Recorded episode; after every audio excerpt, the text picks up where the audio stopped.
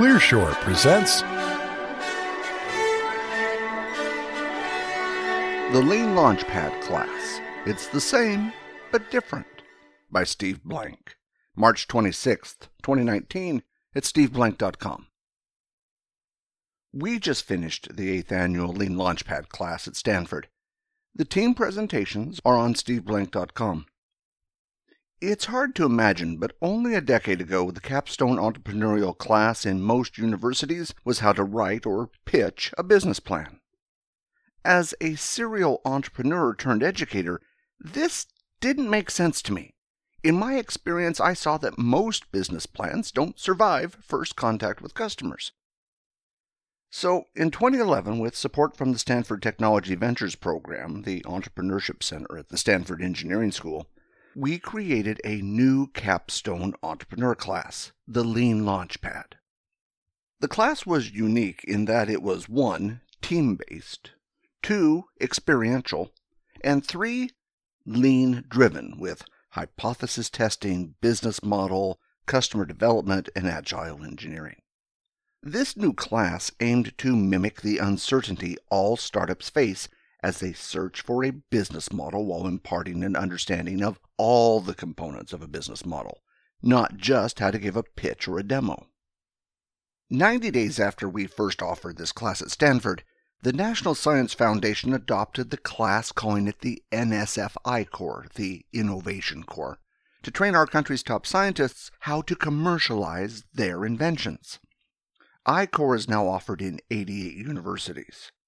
The National Institute of Health teaches its version in the National Cancer Institute, I-Corps at NIH. The NIST report on unleashing innovation recommended expanding I-Corps, and the House just passed the Innovators to Entrepreneurs Act to do just that. The Lean Launchpad I-Corps syllabus is the basis for a series of mission driven entrepreneurship classes hacking for diplomacy, defense, energy, oceans, nonprofits, and cities.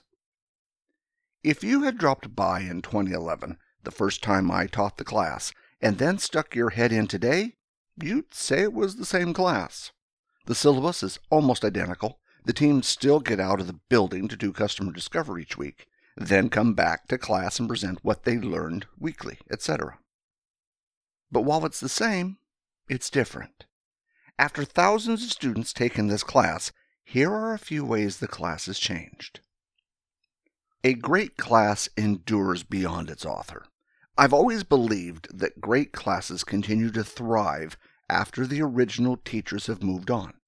While I created the Lean Launchpad methodology and pedagogy, how to teach the class, and the Train the Trainer course for the NSF I-Corps, the sheer scale of success of the class is due to the efforts of the hundreds of National Science Foundation instructors and the NSF. And while I created the original course, the Stanford class is now led by Jeff Epstein and Steve Weinstein. To be honest, as I watch other instructors now run these classes, I feel a proud passing of the torch, though touched by moments of King Lear and Kurosawa's Ran.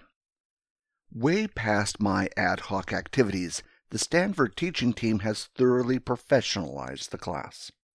In addition to the lead instructors, the Stanford teaching team now includes George John, Mar Hershenson, and Tom Bedecarré, all generously volunteering their time. Each of them brings decades of industry experience to the class. This kind of teaching firepower and headcount was necessary as the teaching team expanded the class size to meet current demand. For the first few National Science Foundation classes, we taught 24 teams at a time with three instructors. We did it by breaking the class into three separate sections, having all teams together for our lectures, and separating into sections of eight teams each when the teams presented. After painful trial and error, we had discovered that the teaching team could listen to eight teams present before our brains melted down. At Stanford, we limited the class to eight teams, four students per team. However, this year the class was so oversubscribed and the quality of the teams applying was so high, the teaching team admitted 14 teams and reverted to the original NSF model of separating into sections. The additional teaching team members made it possible. When we started this class, the concept of lean, business models, customer development, agiles, pivots, MPVs, was new to everyone. Now they're common buzzwords, and most of the students come in with an understanding of lean. This head start has allowed the teaching team to accelerate the velocity and depth of learnings past the basics. In past years, the student teams in the Stanford classes were weighted toward men, reflecting the makeup of the applicants. While Ann Miura-Ko was part of the original teaching team, having all male instructors for the past five years didn't help. After Mar Hershenson joined the teaching team last year, she made an all out effort to recruit women to apply.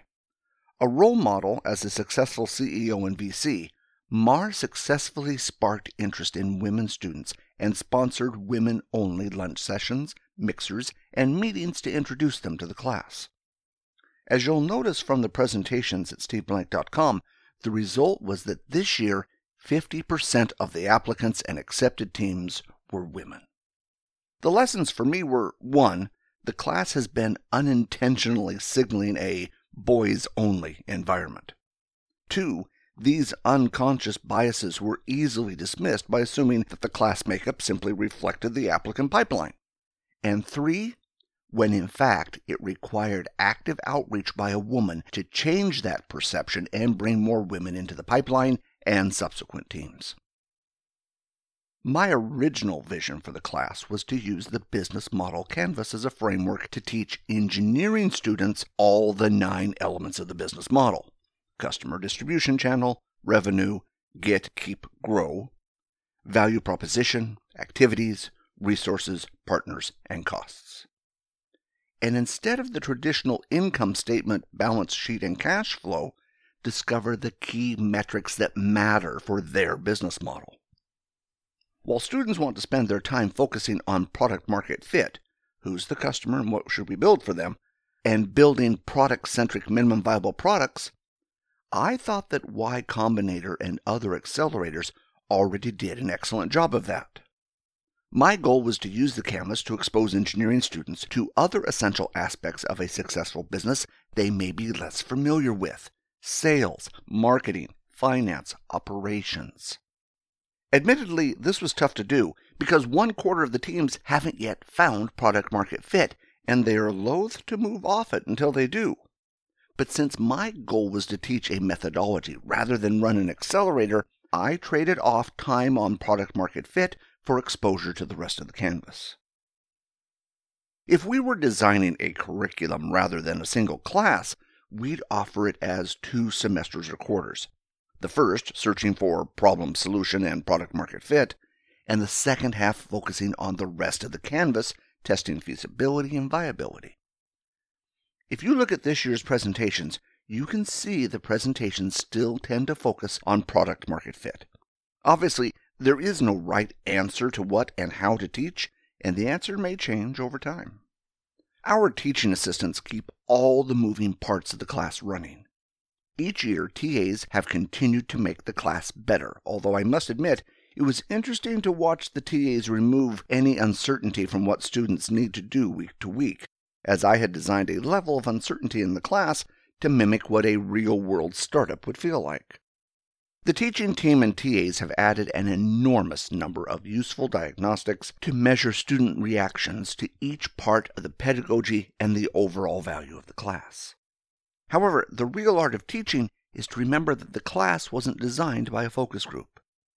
Finally, the mentors, unpaid industry advisors, who volunteer their time have been professionalized and managed by Tom Bedecarré. Each mentor's contribution gets graded by the students in the team they coached.